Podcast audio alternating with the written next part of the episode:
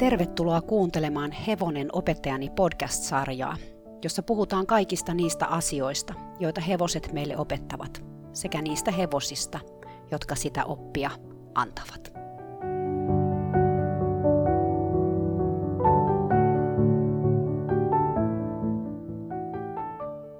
Moi taas ja tervetuloa kuuntelemaan tämän ensimmäisen kauden viimeistä Hevonen opettajani jaksoa. Tänään mä aion kertoa teille hevosesta nimeltä Kapia. Tämä Kapian tarina on puskenut esiin siitä sekunnista lähtien, kun mä lähdin tätä podcastia tekemään. Mutta mä oon sitä itse vastustanut, koska musta tuntuu, että tämä tarina on ennemminkin sellaista toisen tai kolmannen kauden settiä.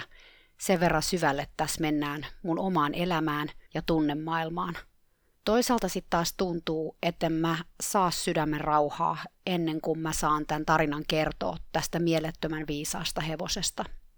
Tämä tarina on mulle itselleni todella tärkeä, koska Kapia todella avasi mun silmät ymmärtämään hevosten kapasiteetin.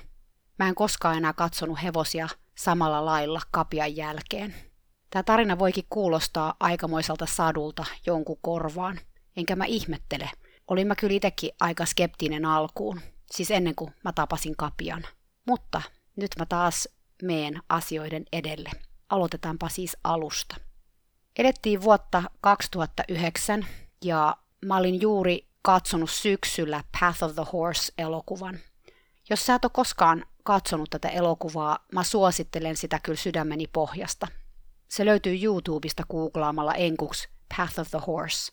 Ja mä voin myös laittaa mun Facebook-sivulle linkin tähän leffaan, että se löytyy sillä lailla helposti. Siinä elokuvassa haastateltiin Linda Kohanov nimistä henkilöä, joka puhuu hevosista aivan eri lailla kuin kukaan, jonka mä olin koskaan kuullut puhuvan hevosista. About näihin samoihin aikoihin mä sain käsiini tämän Lindan kirjan, tai itse asiassa kaksi kirjaa, jotka oli ilmestynyt vuotta aikaisemmin. Näissä kirjoissa, ja mä voin muuten linkata nekin mun Facebook-sivuille, jos joku on kiinnostunut, Linda Kohanov kertoi omista kokemuksistaan hevosten parissa, joissa hän oli joko itse kokenut tai vierestä nähnyt hevosten parantavan voiman. Ja kun mä sanon parantavan, mä tarkoitan lähinnä henkistä ja emotionaalista paranemista. Näissä kirjoissa olevat tarinat oli uskomattoman koskettavia ja jollain lailla käsittämättömiäkin. Toisaalta niissä oli jotain, johon mä pystyin itsekin samaistumaan, koska alitajuisesti mä ehkä tajusin, että hevosis oli sitä jotain, vaikka mä en oikein pystynyt sitä jotain varsinaisesti avaamaan sanallisesti. Linda Kohanov, joka asuu Arizonassa, oli erään terapeutin kanssa lähtenyt kehittämään hevosavusteista terapiaa, jolle hän antoivat nimeksi Epona-terapia tai Epona-metodi. Tämä aihe kiehtoi mua ihan valtavasti ja jotenkin Lindan kirjoitukset ja tuo elokuva puhutteli mua tosi syvästi. Jopa niin syvästi, että mä lähdin googlettelemaan netistä itselleni lisää tietoa – miten mä voisin oppia tätä asiaa lisää? Oiskohan jotain paikkaa, jonne voisi mennä tätä asiaa oppimaan? No, Linda itse oli USAssa ja nyt mä olin Sveitsissä, mikä oli aika valitettavaa, mutta mä löysin hänen sivuiltaan myös kursseja, joita järjestettiin muualla maailmassa. Ja kasvaa. Eräs kurssi tulisi olemaan Belgiassa vajaan parin viikon päästä. Mä en kyllä voi sanoa, että mä olisin koskaan ollut mistään asiasta niin varma, kuin siitä, että mun oli päästävä tälle kurssille, jonka nimi oli Reclaiming Your Authentic Self, eli vapaasti suomennettuna kyse oli oman aidon itsensä uudelleen löytämisestä. Mä laitoin heti viestiä kurssin järjestäjälle ja sain viestin takaisin, että kuin ihmeen kaupalla kurssille oli noin tuntia aikaisemmin vapautunut yksi paikka. Haluaisinko mä sen? Mä sanoin siltä istumalta kyllä, vaikka mä en edes siinä vaiheessa tiennyt, miten mä saisin asian toteutumaan niin lyhyellä varoitusajalla. Musta vaan tuntui, että tämä mun oli pakko kokea. Onneksi mun mies on aina ollut tosi kannustava näissä mun tempauksissa, ja hän sanoi, että asiat saadaan järjestymään, lapsen kouluun kuskaukset ja harrastukset ynnä muut. Lentoliputkin löytyi tosi halvalla, tuntui oikeastaan siltä, kun maailmankaikkeus olisi ollut mun puolella ja halunnut, että mä lähden juuri tälle kurssille. Kurssivetäjänä toimi Linda Kohanovin amerikkalainen terapeuttikollega Kathleen Berry Ingram, joka oli Lindan kanssa kehittänyt tämän hevosavusteisen Epona-metodin. Kurssi oli kolmepäiväinen, mutta koska mun lennot järjestyi tietyllä aikataululla, mä tulisin saapumaan paikalle jo edellisen päivän iltapäivällä. Tämä kurssijärjestäjä kysyikin multa, että haluaisinko mä varata itselleni yksityissession Kathleen terapeutin ja hevosten kanssa. Sellaisen olisi nimittäin mahdollisuus. Mulla ei ollut hajuakaan, mitä tällainen yksityissessio pitäisi sisällään ja mitä sen aikana edes käsiteltäisiin, mutta mä varasin sellaisen itselleni kuitenkin, koska mä halusin niin kovasti vaan ymmärtää tätä asiaa enemmän ja saada itselleni jonkinlaisen kokemuksen siitä, oli se sitten minkälainen tahansa. Mä oon aina ollut vähän sellainen tyyppi, joka oppii tekemällä. Mä saatan kyllä lukea kirjoja tai oppaita, mutta jossain vaiheessa sitten mä heitän oppaat nurkkaa ja lähden vaan tekemään. Ja nyt kun oli avautunut tällainen mahdollisuus kokeilla tätä Epona-metodia, mä heti tartuin siihen. Mä saavuin Belgiaan ihanan Nikoletan tallille eräänä todella lämpimänä kevätpäivänä. Nikolettakin oli psykologi, joka teki hevosavusteista toimintaa omien hevostensa kanssa, ja nämä hevoset oli hänen omalla tontillaan. Mä näinkin näistä hevosista heti kaksi, ne laiduns pienellä mäellä tallin edessä – Mua jännitti mun yksityisterapiasessio ihan kauheasti, paristakin syystä. Ensinnäkään mä en ollut koskaan käynyt minkään valtakunnan terapiassa, joten mä en oikein osannut odottaa mitään, tai lähinnä tiennyt, mitä odottaa.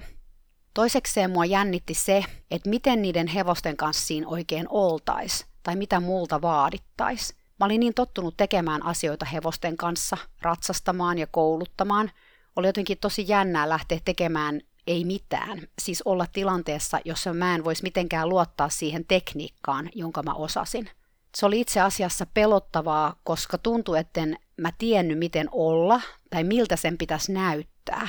Kuten mä oon vissiin aikaisemminkin maininnut, mä oon vähän sellainen suorittajatyyppi, ja etenkin tässä vaiheessa mun elämää tämä asia oli mulle tuskallisen selvää. Joten heti kun piti tehdä jotain, missä ei voinut suorittaa, mä olin ihan hukassa. Tämä Kathleen terapeutti aloitti tämän meidän session kysymällä multa, mitä mä haluaisin käsitellä juuri tänään.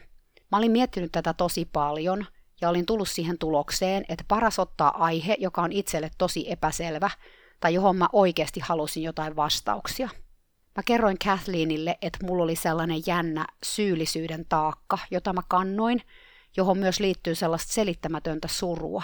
Mä en oikein osannut edes sanoa, mistä tämä tunne tuli, mutta mä halusin tutkia sitä vähän enemmän, koska mä koin, että tämä syyllisyys ja surullisuus oli välillä tosi häiritsevää. Enkä mä oikein ollut saanut siitä kiinni, että mistä se johtui. Mä olin jo miettinyt, että oliko se edes mun omaa syyllisyyttä ja mun omaa surua vai jotain maailman tuskaa, kollektiivista syyllisyyttä. Olin mä sitäkin miettinyt, että liittyykö se hevosiin, koska mä olin tässä vaiheessa jo pari vuotta käynyt läpi aika voimakasta murrosta ja identiteettikriisiä liittyen mun hevosteluun ja sitä, miten mä sitä hevostelua tein. Että jospa se kaikki liittyikin hevosiin. Kathleenin mielestä tämä syyllisyystaakka ja pohjaton, mutta selittämätön suru oli tosi hyvä aihe, ja hän sanoi, että lähdetäänpä katsomaan, mitä hevosilla on tähän sanottavaa. Mä myönnän, että mä olin aika skeptinen tässä vaiheessa – mitä hevoset vois muka mulle kertoa musta itsestäni, mitä mä en jo tiennyt? Ja miten ne sen edes kertois? Siis miten mä voisin saada jotain vastauksia hevosilta? Toisaalta mä halusin kokea jotain uutta. Mä olin lukenut Lindan kirjat ja ne oli oikeasti räjäyttänyt aivan uuden kanavan auki mun tajuntaan, joten mä tiesin, että ihmeellisiä asioita saatto tapahtua hevosten kanssa – mutta vaikka mä tiesin tämän, mä en ehkä ihan uskonut siihen, että mulle voisi tapahtua sellaisia asioita. Ja sitten oli vielä tosiaan se jännitys siitä, että miten tämä kaikki tapahtus, miten mä osaisin olla hevosten kanssa ja vaan tuntea asioita. Mitä jos mä tein sen jotenkin väärin, eikä tästä tullutkaan mitään. Me käveltiin pienen laitumen viereen. Siellä oli tosiaan ne kaksi hevosta, jotka mä olin nähnyt kauempaa jo aikaisemmin. Siellä oli kapia, ruskea suuri puoliveritamma, joka omalla läsnäolollaan kertoi selvästi olevansa se kukkulan kuningatar, ja sen seurana oli pieni ja siro Lunanuur kimoarapitamma. Molemmat söi ruohoa rauhallisen olosena. Me istuttiin alas tuoleille, jotka oli laitumen aidan toisella puolella. Mä kattelin hevosia vähän aikaa hiljaisuudessa, ja sitten Kathleen pyysi mua kuvailemaan, millaisia ajatuksia mun mieleen tuli, kun mä kattelin kapiaa ja lunaa. Mä huomasin sanovani, että musta tuntuu, ettei mulla ole koskaan tilaa olla surullinen, Mä koen olevani se, joka tukee muita heidän elämässään, se, joka pitää kaikkien muiden päät pinnalla, olipa tilanne mikä tahansa. Mä tunsin siis, että mä tuin aina kaikkia, mutta itse en oikein saanut tukea mistään. Kun mä puhuin ja avasin mun fiiliksiä, se sai mut yhtäkkiä ajattelemaan asiaa, joka oli tapahtunut yli 10 vuotta aikaisemmin, nimittäin sitä aikaa, kun mulla diagnosoitiin munasarjasyöpä just ennen mun 30-vuotissynttäreitä. Turha varmaan sanoo, että tämä oli ollut mulle tosi vaikeaa aikaa, mutta vaikka se oli ollut mulle henkilökohtaisesti vaikeaa, mä siitä huolimatta silloinkin koin, että se oli ollut vielä vaikeampaa mun läheisille. Ja siksi mä olinkin halunnut jotenkin tukea heitä siinä, heidän surussaan, vaikka mulla oli ihan omastakin takaa työstettävää. Mutta siinä tilanteessa oli tosi vaikea nähdä, miten mun sairaus vaikutti esimerkiksi mun vanhempiin. Nyt täytyy heti sanoa, että mä todellakaan ollut tullut tähän terapiasessioon puhumaan mun syövästä. Mä olin mielestäni käsitellyt sen asian täysin jo vuosia sitten, ja mä ajattelin, että se oli taakse jäänyttä elämää kaikin puolin. Eli se ei ollut, ollut mulla mitenkään mielessä ennen tätä sessiota todellakaan. Mutta tässä sitä nyt taas oltiin puhumassa siitä aivan kuin se olisi just tapahtunut. Mä muistan, että itse asiassa vähän ärsytti mua. Mä en halunnut puhua siitä saakelin syövästä, koska siitä oli jo puhuttu niin moneen kertaan ja koska musta tuntui, että elämässä oli niin paljon muitakin asioita, eikä ollut tarvetta jauhaa niitä samoja iankaikkisia juttuja. Mä vilkasin uudelleen näitä kahta hevosta, jotka pärskähteli ja ravisteli kärpäsiä päänsä ympäriltä. Oliko tämä aihe nyt mukaan noussut pintaan näiden hevosten ansiosta? No, vaikka mä en siitä syövästä halunnutkaan puhua, Kathleen terapeutti pyysi mua puhumaan aiheesta kuitenkin lisää, kertomaan mun tuntemuksia. No mä sit kerroin, että kun mä olin sairastunut syöpään, mä olin joutunut painimaan tosi vaikeiden tunteiden kanssa, kuten kuoleman pelon tietysti, ja huolen, joka mulla oli mun läheisistä, ja siitä, miten ne selviäisi, jos mulle käviski huonosti. Siinä kun mä puhuin, mulla nousi tunteet aika voimakkaasti pintaan. Mä muistan, kuinka mä nieleskelin kyyneleitä, kun mä kerroin Kathleenille myös, kuinka elävästi Mä edelleen muistin sen syvän surun, jota mä tunsin, kun mä vasta 30-vuotiaana ymmärsin, että jos mä jäisin henkiin, mä en voisi todennäköisesti saada lapsia koskaan. Silloin mä en tiennyt, että mä selviäisin siitä kaikesta ja vielä niin, että se lapsen mahdollisuus oli jäljellä nykylääketieteen avulla. Eli mä jouduin siinä hetkessä käymään silloin kolmekymppisenä läpi sitä lapsettomuutta ja mitä se merkitsi mulle se oli tosi vaikeaa, koska mä olin vaan muutamaa kuukautta aikaisemmin tavannut mun tulevan mieheni ja mä olin niin rakastunut häneen. Mä tiesin sydämestäni, että tämän tyypin kanssa mä halusin viettää loppuelämäni, mutta miten mä voisin hänelle tehdä tämän, vaatia häntä jäämään ja olemaan mun kanssa, kun mä en tiennyt tulevasta mitään. Mä en koskaan unohda sitä puhelua, jonka mä soitin mun silloiselle poikaystävälle Kaliforniaan, kun mulla oli selvinnyt, että mulla oli munasarjasyöpä ja että mä joutuisin isoon leikkaukseen. Ja jos huonosti kävis, niin siinä leikkauksessa, niin kuin lääkärit epäili, että kävis, multa lähtisi kaikki synnytyselimet. Ja se tarkoittaisi sit sitä, että jos mä siis jäisin henkiin, niin mä en voisi ikinä saada biologisia lapsia. Mä olin tätä asiaa miettinyt paljon ja mä halusin antaa mun rakkaalle Amerikassa asuvalle poikaystävälleni mahdollisuuden pakittaa ulos meidän suhteesta. Se oli mua muutaman vuoden nuorempi, alta kolmekymppinen ja me oltiin tosiaan vasta tavattu. Ja aika heviä settiä oli joutua tällaisen keskelle seurustelun alkumetreillä. Ja mä ymmärtäisin kyllä täysin, jos hän haluaisi ottaa pienen aikalisän tässä meidän suhteessa, koska tosiaan suurella todennäköisyydellä mä en voisi ikinä saada lapsia, ja jos se lapsen saanti oli hänelle tärkeä asia, ei ehkä kannattanut jatkaa muun kanssa. Näin mä siis yritin häntä puhelimessa jotenkin vapauttaa, samalla kun itkin silmiä päästäni. Selvää on siis se, että tämä lapsettomuuskysymys oli aika iso juttu, vaikka en mä siihen mennessä ollut edes niitä lapsia kauheasti ajatellut. Mutta kun jotain otetaan sulta pois, sä huomaatkin, että se olikin se, mitä sä olit aina halunnut. No, pitkä tarina, mutta lopulta kävi niin, että se mun syöpä oli koteloitunut ja mitä kaikkea. Sen seurauksena sitten muutamaa vuotta myöhemmin mä onnistuin lapsettomuushoitojen avulla, tai siis me, siis tämän samaisen miehen kanssa, joka kanssa mä sit menin naimisiin, me saatiin kun lahjana ihana poikalaps.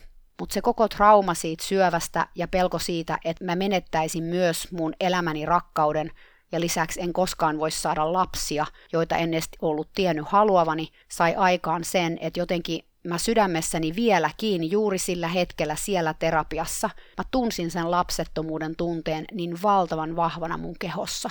Siis kaikesta huolimatta, äitiydestä huolimatta, se tunne ei ollut koskaan täysin lähtenyt mun kehosta pois, koska keho muistaa nämä meidän traumat, vaikka mieli haluaisi sanoa, että ne traumat on niin eilinen juttu. No mitä sä haluat hevosilta? Kathleen kysyi ja nyökkäs Kapian ja Lunan suuntaan. Mä muistan, että mä katsoin häntä jotenkin ihmeissäni. Saisiks mä muka tässä tilanteessa haluta jotain, pyytää jotain? Mä mietin hetken ja sitten mä vastasin, että mä halusin tukea, henkistä tukea. Kathleen lähetti mut hevosten luo lainausmerkeissä puhumaan niiden kanssa. Mä en ollut ihan varma, mitä tämä tarkoitti, siis ihan sanan varsinaisessa merkityksessä, mutta mä kävelin keskelle laidunta ja laitoin silmät kiinni, kun mä en keksinyt mitään muutakaan. Mä avasin ne vasta, kun ihana nuori Luna tuli mun lähelle. Olematta mitenkään tungetteleva, se jotenkin kieto itsensä mun ympärille. Siis se jotenkin tuli varovaisesti mun syliini. Hevonen ei ollut koskaan halannut mua aikaisemmin, mutta tämä oli kyllä mun mielestä halaus. Sitä ei oikein voi selittää mitenkään muuten. Kyyneleet alkoi valua mun poskia pitkin, kun mä tunsin sen rakkauden määrän, mikä tästä nuoresta, vasta nelivuotiaasta tammasta huoku. Se oli jotenkin niin viaton ja rehellinen ja vahingoittumaton. Sen energia muistutti mua mun ihanasta seitsemänvuotiaasta pojasta, joka oli kotona Sveitsissä isänsä kanssa.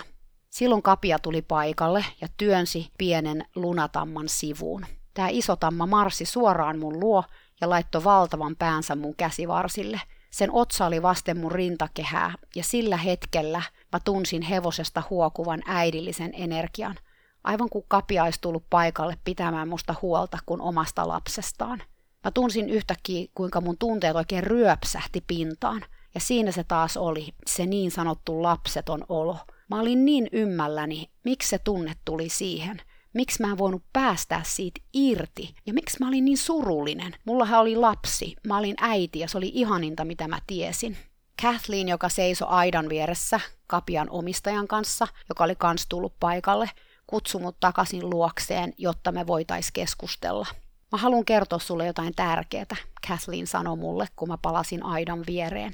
Ensinnäkin kapia ei yleensä anna kenenkään vieraan koskea päähänsä, ja äsken se toi päänsä sun syliin. Se oli sille iso juttu. Ja toisekseen, kapialla on rakenteellinen vika, ja se ei voi saada varsoja. Ne sanat iskeytyi mun tajuntaan. Ei voi saada varsoja. Kapiakin on lapseton. Mä käännyin katsomaan tätä ruskeata tammaa, joka seisoi mäellä ja katseli meidän suuntaan. Mä tajusin sillä hetkellä, ettei tää ollut sattumaa. Tämä oli syy, miksi mä olin lähtenyt kaivelemaan vanhoja lapsettomuuden arpia. Nämä asiat ei ollut vain mun kysymyksiä, vaan oli myös Kapian kysymyksiä. Hevonen ties, mitä mun sisällä oli, silloinkin kun mä en itse sitä edes ymmärtänyt. Mä en voi kertoa, miten tajunnan räjäyttävä tuo hetki oli, kun mä tajusin, miksi nämä asiat oli noussut esille ja miten hevonen oli sen tehnyt. Ei sille oikein ollut edes sanoja. Kylmät väreet kulki uudelleen ja uudelleen mun koko kehon yli. Kathleen lähetti mut takaisin hevosten luo, ja tällä kertaa mun koko kroppa vapis tunnemyrskyn kourissa, kun mä kävelin kapian luo. Se tuli mua vastaan, huokas syvään ja koski mun käsivartta nenällään. Ja silloin se oli siinä, totuus, kun salama kirkkaalta taivaalta. Mä aloin itkeä hiljaa ja mä nojasin mun otsani tämän hevosen lapaa vasten. Hevosen, joka oli avannut koko mun sieluni ja sydämeni noin vaan mun itseni nähtäväksi. Mä tunsin Kathleenin kysyvän katseen aidan takaa. Nyt mä tiedän, mistä se kaikki syyllisyys, mitä mä tunnen, kumpuaa. Mä sanoin ääneen. Oli kyllä tosi vaikea puhua, koska tässä vaiheessa kyyneleet vaan valu mun poskia pitkin aivan valtomenaan, ja oikeastaan mä halusin vaan ulvoa ääneen, mutta kapia seisoi mun vieressä hievahtamatta, ja mä sain siitä hevosesta voimaa. Mä tunnen syyllisyyttä siitä, että mä oon tullut äidiksi. Mä tunnen syyllisyyttä mun lapsesta. Näiden sanojen sanominen ääneen oli valtava shokki. Ja vielä suurempi shokki oli se, kun mä tajusin, että mitä mä aioin sanoa seuraavaksi. Musta tuntuu, että mä ansaitse mun ihanaa lasta. Oli äärettömän vaikea sanoa tämä ääneen, mutta vielä vaikeampi oli elää sen tunteen kanssa, mikä siihen liittyi. Sieluni silmillä mä näin mun ihanan lapsen. Miten mä voisin ikinä tuntea syyllisyyttä jostain niin ihanasta kuin mun omasta lapsesta? Miksi mä en voinut hyväksyä tätä ihmettä, tätä lahjaa, jonka mä olin saanut sen jälkeen, kun kestin vakavan sairauden? Eihän siinä ollut mitään järkeä. Mutta samalla mä tajusin, kuinka paljon järkeä siinä itse asiassa oli. Kuinka lapsettomuus oli niin monen mun ystävän, sydänystävän elämässä asia, joka ei ollut ratkennut yhtä hyvin heillä kuin mulla itselläni. Mä ymmärsin, että tämä mun onneni oli eräänlainen trauma. Englanniksi sitä kutsutaan survivor's guiltiksi, siis syyllisyydeksi, jota onnettomuudesta selviytynyt tuntee, kun hän ei olekaan kuollut muiden mukana. Mä nyyhkytin nyt ääneen ja kapia nojas mua vasten niin, että meidän sydämet koski toisiaan. Se hevonen lepäs mun rintakehää vasten. Silloin mä kuulin mielessäni sanat. Sä ansaitset olla onnellinen. Sä ansaitset sun lapsen. Sä ansaitset kaiken, mitä maailma sulle antaa. Ja älkää kysykö, mä en osaa selittää sitä, mutta mä tiesin, että se oli Kapian viesti mulle. Sä ansaitset ihan kaiken, se ei ole keneltäkään muulta pois. Tällä välin Luna oli hiippailu mun taakse, ja vaikka Kapia oli aikaisemmin ajanut sen pois eikä ollut antanut sen tulla enää mun lähelle, nyt se päästi tämän nuoren hevosen mun viereen. Yhtäkkiä mä olin kahden hevosen hellässä lämpimässä halausotteessa, ja musta tuntui, että jotain pyhää aukes mussa sillä hetkellä. Ja mä tunsin todella, että mulla oli tukea ja rakkautta enemmän kuin mä pystyin ottamaan edes vastaan. Se oli uskomaton tunne olla siinä vaan omana itsenäni totuuden kanssa, ja vaikka totuus teki kipeää, se myös paransi mun haavoja. Mä olin hetken näiden kahden hevosen kanssa näin. Ne antoi mun itkeä, kunnes mun kyyneleet tyrehty ja mulla oli vaan pelkästään hyvä olo. Sitten ne huokas ja lähti laitumelle syömään lisää ruohoa.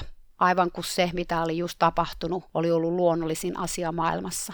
Kathleen kertoi mulle myöhemmin, että hetken hän oli ollut huolissaan, kun mä olin jäänyt kahden hevosen väliin, mutta sanoi ymmärtäneensä, että se olikin ok, että se oli juuri sitä, mitä mä olin halunnutkin, tukea ja rakkautta. Me purettiin vielä sanallisesti hevosten kanssa käyty sessio, mutta mun oli jotenkin vaikea keskittyä.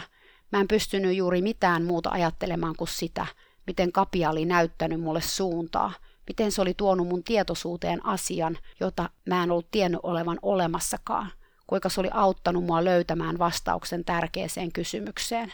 Mä tajusin, että tämä oli valtava asia, eikä siis vaan se, että mä olin ymmärtänyt juuri syyn mun syyllisyyden ja surun tunteille, vaan myös se, miten mä olin aliarvioinut hevosia siihen asti sen elämäni ajan. Musta tuntui siltä, että mä olin löytänyt salaoven talosta, jossa mä olin asunut koko mun elämäni. Turha varmaan mainita, että se kolmen päivän kurssi oli myös aika tajunnan räjäyttävä kokemus.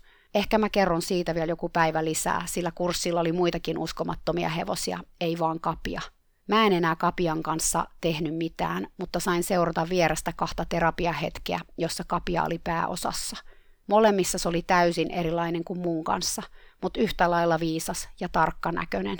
Ensimmäinen niistä oli itse asiassa mun kurssi Kämppiksen kanssa, hän oli nuori saksalainen nainen, jolla oli rankka tausta seksuaalisine hyväksikäyttöinen. Häntä kapia piti kun kukkaa kämmenellä. Hän hoiti naista kuin omaa varsaansa. En olisi sitäkään kaikkea uskonut, jos en olisi omin silmin nähnyt. Toinen sessio oli erään hollantilaisen keskikäisen naisen kanssa, ja siinä kapia ei kyllä jättänyt kenenkään silmiä kuivaksi. Naisella oli valtava kriisi elämässään. Hänen kaksi tytärtään, joista toinen oli kurssillakin mukana naisen miehen lisäksi, olivat just lähteneet kotoa pois ja nainen koki olevansa vailla tarkoitusta. Koko elämä oli mennyt tyttöjä hoitaessa ja kasvattaessa. Elin lapsilleni, kuten hän itse ilmaisi asian ekana päivänä. En tiedä edes kuka enää olen, kun en ole tehnyt mitään omaa 20 vuoteen. No, tämä nainen itse asiassa prakasi ihan täysin kurssin tokana päivänä. Hän vaan alkoi itkeä eikä pystynyt lopettamaan tuntikausiin. Onneksi paikalla oli Kathleenin lisäksi kaksi psykologia, josta toinen vietti tunteja tämän naisen tukena, kun hän vaan heijas itseään edestakaisin ja itki lohduttomasti. Kolmantena päivänä hän kuitenkin liittyi hiljaisena meidän muiden kurssilaisten seuraan.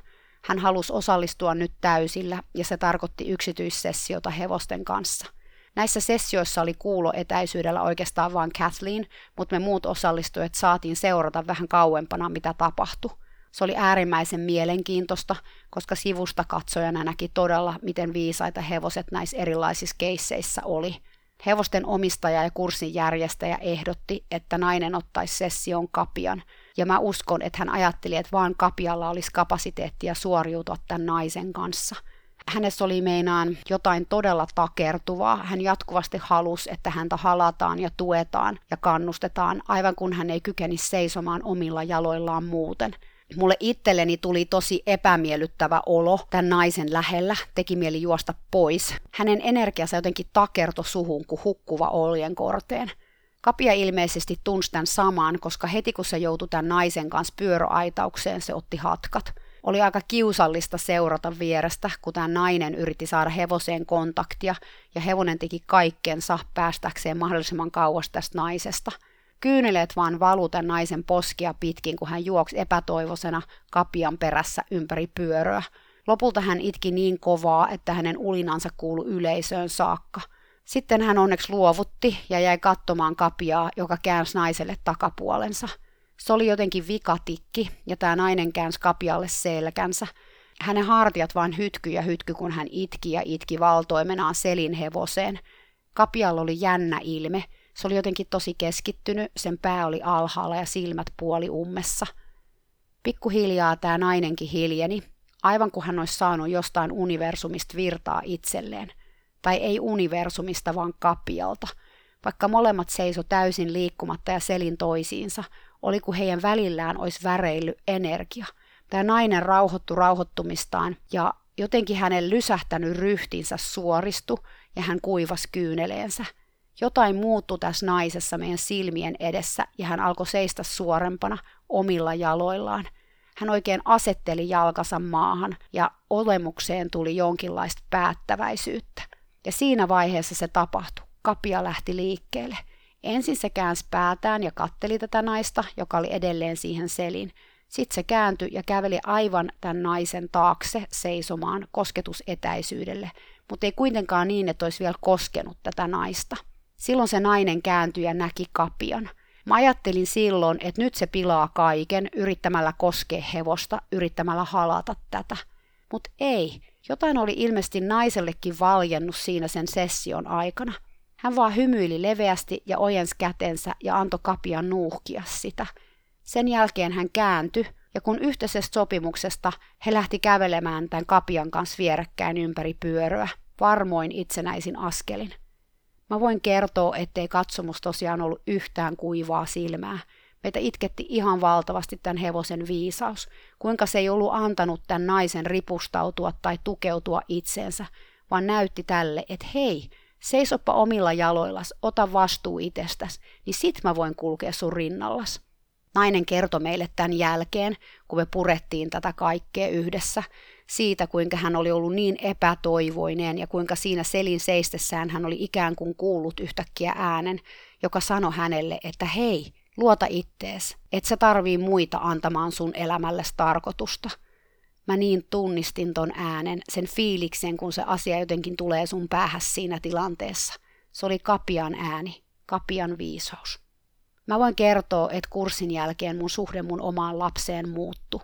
Mä olin aina ajatellut, että meillä on hyvä suhde, mutta nyt se kyllä nousi ihan toiselle tasolle. Jokainen hetki mun pojan kanssa täytti ja täyttää mut yhä valolla. Kun mä vihdoin tiedostin oman syyllisyyteni, mä myös osasin työstää sitä – Mä myös tajusin, kuinka paljon se syyllisyys oli vaikuttanut mun parisuhteeseen ja elämään ylipäätään. Mä opettelin olemaan kiitollinen niistä lahjoista, joita elämä mulle tarjoilee. Parasta kaikista. Mussa avautui ihan uusi ovi hevosten maailmaan, ja sen ansiosta mä uskalsin alkaa päästää hevosia lähemmäksi itseäni, ja antauduin oppimaan niiltä, että mä ansaitsin tämän kaiken ja vielä vähän lisää. Tämä oli taas eräs käänteen tekevä hetki mun suhteessani hevosiin. Mä muistan, kun mä menin kurssin jälkeen takaisin Sveitsiin ja menin tallille erään tamman luokse. Tamman, josta mä en ole vielä tässä podcastissa puhunut sanaakaan, mutta joka on syy, miksi tätä podcastia teen. Mä muistan, kuinka mä lähestyin tätä tammaa ihan eri lailla kuin aikaisemmin. Silmät nyt täysin auki, mieli ihmetystä täynnä.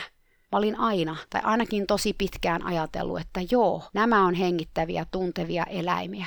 Mutta Kapia opetti mulle, että hevosilla on erilainen tietoisuus kuin meillä. Syvempi jotenkin, viisaampi, rehellisempi. Ja Kapia opetti mulle myös sen, että mä vielä tiennyt siitä tietoisuudesta juuri mitään. Mutta että tälle asialle mä en kääntäisi selkääni enää koskaan. Ja mä katselin sitä tammaa siellä Sveitsissä. ja ajattelin, että mitä hän kaikkea tämä hevonen musta tietää, mitä mä en ole itse edes tajunnut, ja mitä hän se voisi opettaa mulle. Mä olin tullut aika pitkän matkan siihen pisteeseen, koska aikaisemmin, yli 20 vuoden ajan, mä olin miettinyt, että mitä mä voisin opettaa millekin hevoselle. Nyt kuitenkin oltiin kolikon toisella puolella, ja mä mietin, mitä hevoset vois opettaa mulle. Kuten sanoin, mä olin löytänyt salaoven salaiseen käytävään, eikä mulla ollut hajuakaan siitä, mihin se käytävä mut veisi. Mutta siitä kaikesta sitten lisää tämän podcast-sarjan ensi kaudella. Mä lähden tästä nyt lomalle ja tämä podcast-sarja jää kuukauden tauolle. Jos sä haluat tätä jaksoa kommentoida, tuu mun hevonen opettajani Facebook-sivulle se tekemään. Tai juttele siitä kaveris kanssa. Tai hei, parempi vielä, sun hevosystävän kanssa. Mä toivon, että Kapian tarina herätti sussa ajatuksia ja tunteita. Oli ne ajatukset ja tunteet sit mitä tahansa. Tämä tarina saattoi kuulostaa susta jopa uskomattomalta. Että voiko hevoset oikeasti tällaisia asioita tietää meistä ihmisistä ja vielä auttaa meitäkin tietämään. Sitä on vaikea uskoa ennen kuin sen kokee itse. Ja kun sen kokee, tosi vaikea edes lähteä sen mekanismeja purkamaan, koska ne on sellaista hevosten näkymätöntä taikaa. Mutta jokuhan syy siinä on, miksi hevosia käytetään hevosavusteisessa terapiassa, ja tässä nyt olisi yksi. Mä toivon, että jos sä olet vielä vähän epäileväinen asian suhteen, sunkin elämässä joskus tulee sellainen hevonen kuin kapia, joka auttaa sut löytämään sen saman salaisen oven, minkä mäkin löysin. Kiitos, että kuuntelit. Kuukauden päästä, tammikuun 24. päivä, alkaa sitten taas uusi kausi, uudet kujeet. Siihen saakka voithan hyvin ja kuuntelethan hevosten viisautta sinäkin. Moikka!